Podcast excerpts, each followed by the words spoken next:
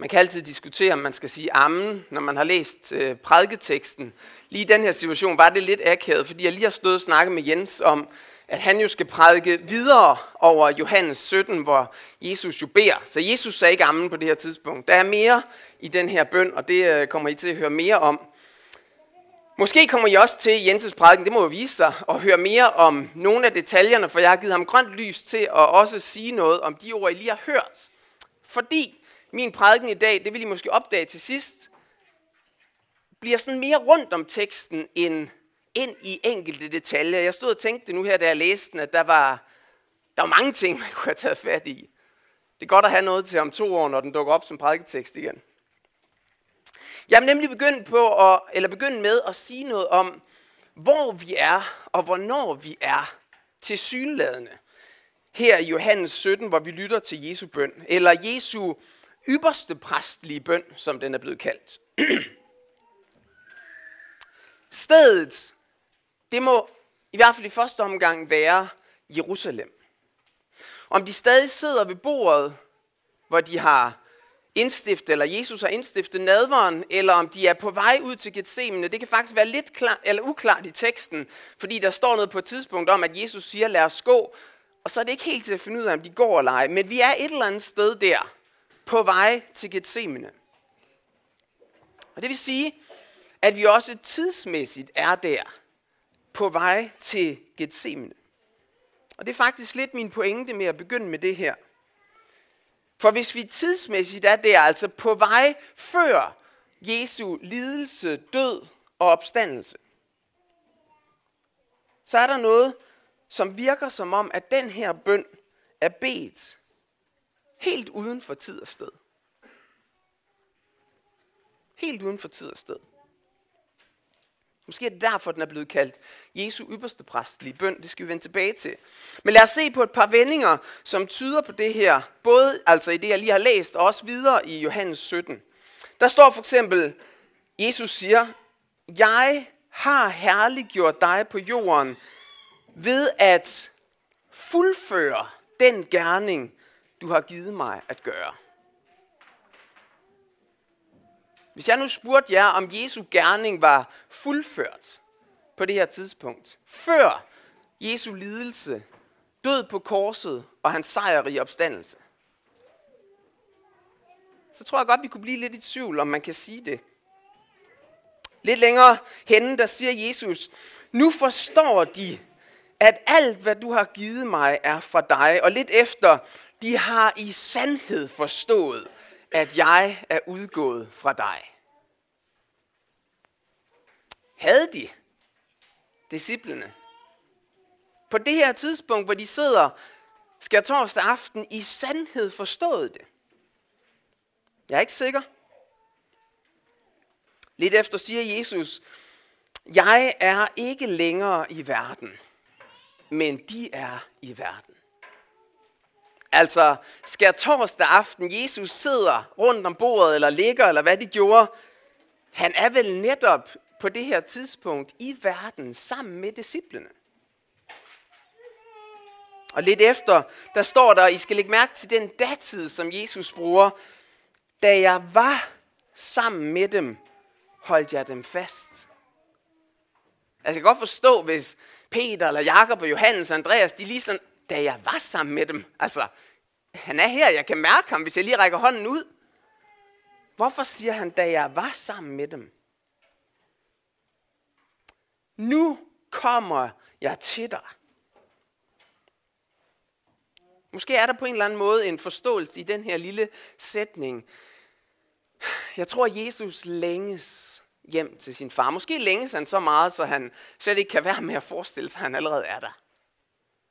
Hele skabningen længes, kan vi læse i Romerne 8.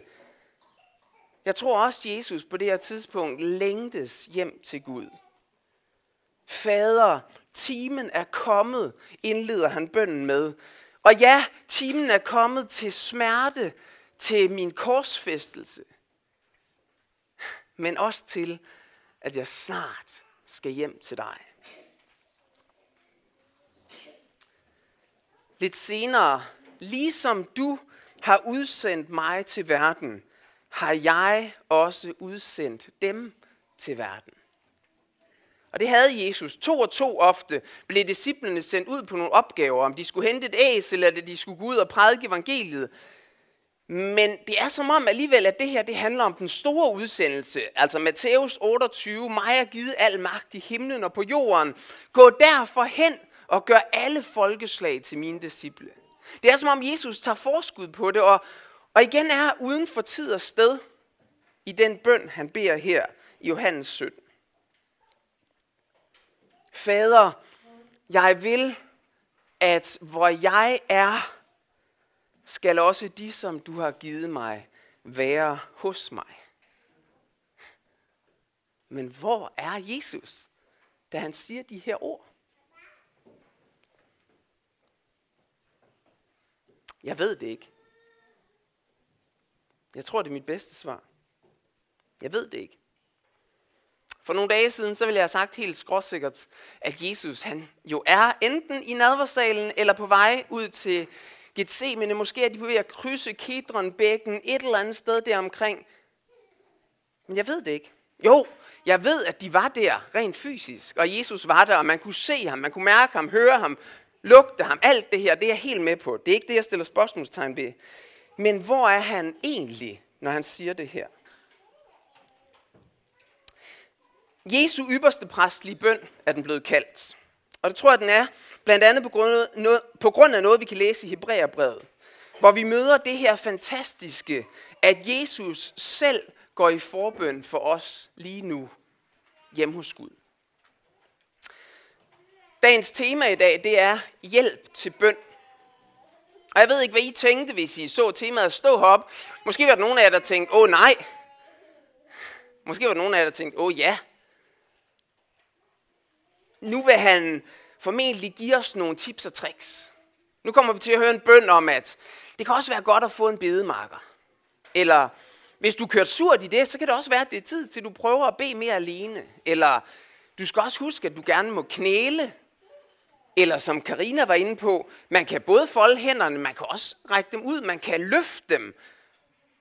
Eller måske vil han sige noget om, det handler i virkeligheden også om, at du må prioritere i dit liv. Du skal give plads til bøn. Det er den hjælp, jeg gerne vil give dig og minde dig om, at der er noget her, som er så vigtigt, så du må skabe rum for det. Eller måske vil han give mig nogle helt andre tips og tricks, som jeg enten har hørt før, eller måske er der nogle nye, men øh. Det er ikke den prædiken, jeg vil holde for jer. Udover lige de her 50 sekunder, hvor jeg alligevel gjorde det lynhurtigt. Fordi der er masser af gode tips og tricks. Også at vi må holde hænderne på alle mulige måder. Det er godt at blive mindet om. Men det er faktisk ikke det, jeg vil prædike om. Min prædiken og temaet hjælp til bøn i dag, det handler om, at der er en, der gør det for os. Han står der, Jesus, foran tronen. Han er gået ind i det allerhelligste, eller måske skulle vi faktisk stramme den og sige det aller, allerhelligste, når han står der. Der, hvor ypperste præsten ellers kun måtte gå ind. Læser lige fra Hebræerbrevet ganske kort. Jesus, nej, der står, derfor kan han, altså Jesus, også helt og fuldt frelse dem, som kommer til Gud ved ham. Og så står der, fordi han altid lever og går i forbøn for dem. I det allerhelligste må det kun ypperste præsten gå ind, og kun én gang om året. Det måtte han på den store forsoningsdag, som vi kan læse om i 3. Mosebog, kapitel 16. I kan huske det på Johannes 3:16, hvis I vil hjem og slå op. Forsoningsdagen kan vi læse i 3. Mosebog, kapitel 16. Jesus, her i Johannes 17, er på vej mod den helt store, ultimative forsoningsdag. Måske er det derfor, han også er rykket ud af tid og sted og ind i det aller, aller helligste og står foran Guds trone og beder for os. Fantastisk er det i hvert fald at tænke på og finde trøst i, at han gør det nu, lige nu, mens vi er her. Sådan som vi kan læse i Hebræerbrevet. Hvis vi læser videre der i kapitel 7, hvor der står, at det er det her, at Jesus står der, det er lige, hvad vi trænger til. Jeg kan godt lide det her udtryk. Der står, for en sådan ypperste præst trængte vi til. En, der er hellig, uskyldig, ren, skilt ud fra syndere og ophøjet over himlene. En, der ikke som de andre ypperste præster er nødt til hver dag at bringe ofre, først for sine egne sønder, og så for folkets. For det han har gjort, en gang for alle, nej, for det har han gjort en gang for alle, da han bragte sig selv som offer. Ypperste præsten, den jordiske ypperste præst, var sådan som Jon han prædikede over sidste søndag, hvis I var her eller har hørt den på hjemmesiden. Ypperste præsten var selv snavset og ren og havde brug for renselse, for tilgivelse. Men helt anderledes er det med Jesus. Jesus er i sig selv ren og hellig. Jesus er lige det, som vi trængte til. Nogle gange så bruger vi det her udtryk i sådan en absolut ikke ultimativ udgave. Sådan en varm sommerdag, og der kommer en med et glas vand til mig, eller måske en is, hvis jeg er heldig, og jeg så siger, ah, det var lige, hvad jeg trængte til. Og det var det jo. Men jeg havde også klaret mig uden. Det havde jeg. Både en dag, og i forhold til isen måske også mange dage uden, selvom det kan være svært nogle gange. Men her, der er det mere sandt end nogensinde før, at det var lige, hvad vi trængte til. En sådan ypperste præst som Jesus. Som er ren, som er hellig, og som går i forbøn for dig og mig. For det har han gjort en gang for alle, da han bragte sig selv som offer. Fordi han bragte sig selv som offer, kan han gå i forbøn for os. I min forberedelse, der blev jeg på det her tidspunkt mindet om et vers fra Hebræerbrevet, som jeg egentlig ikke har lagt så meget mærke til før.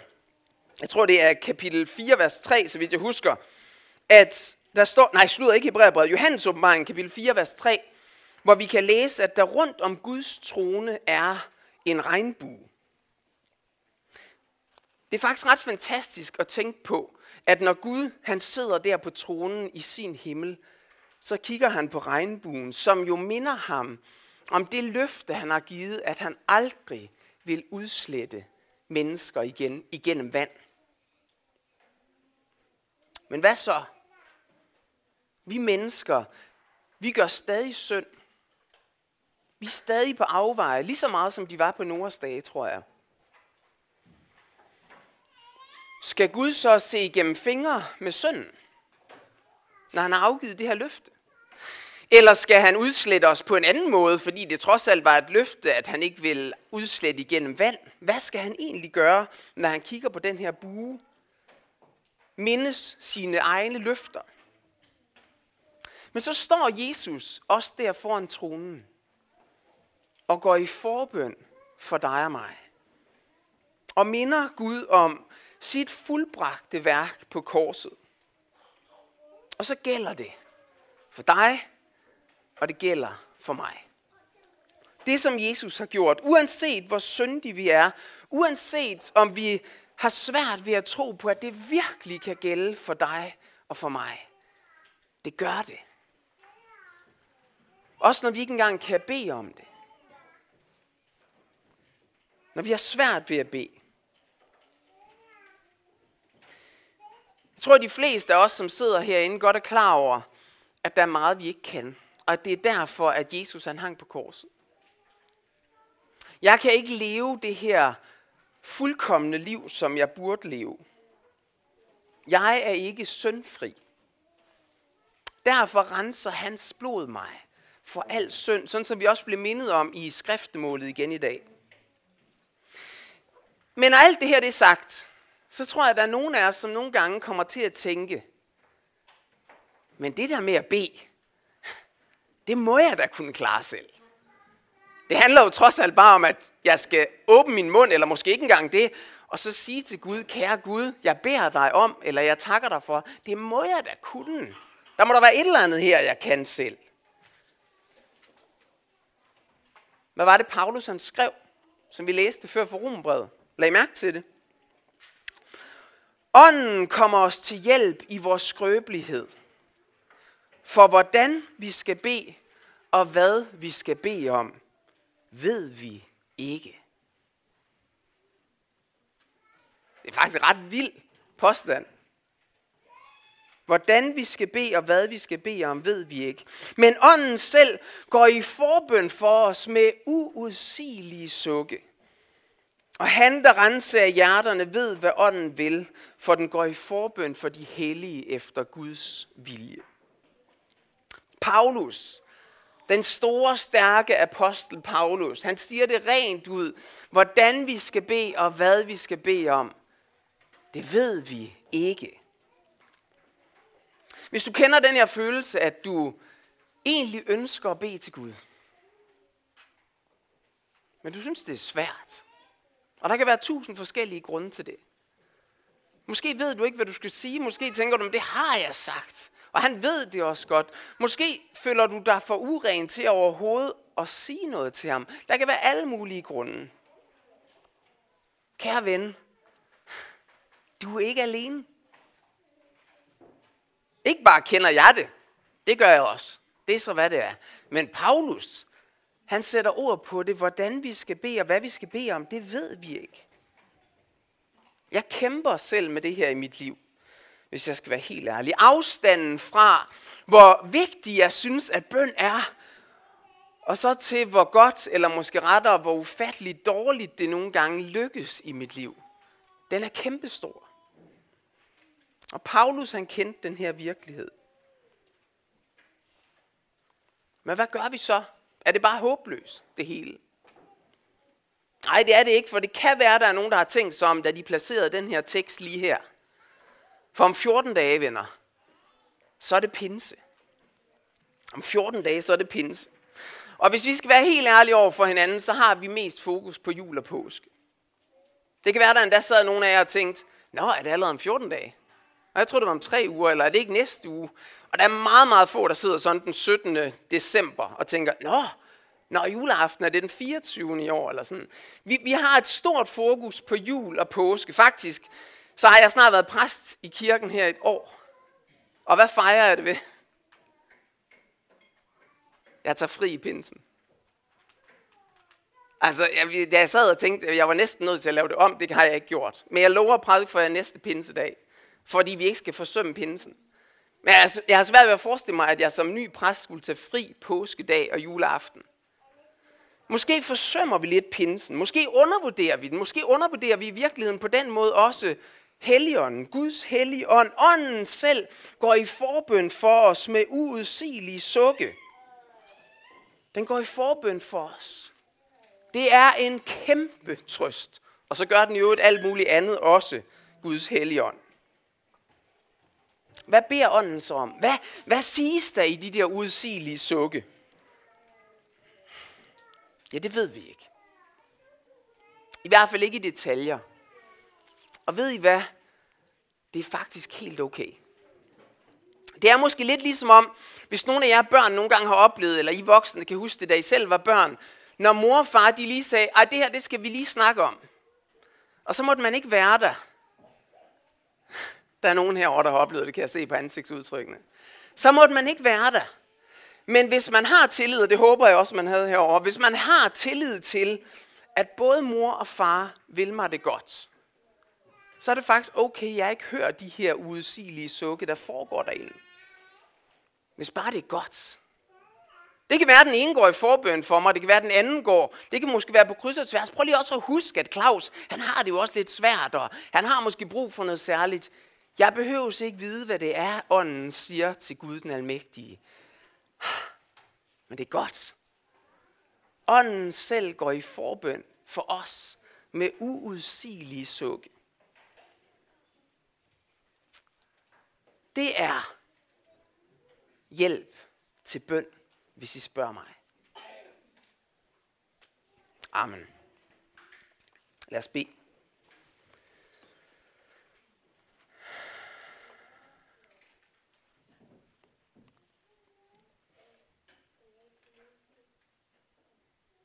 Jesus, jeg takker dig for, at du står der.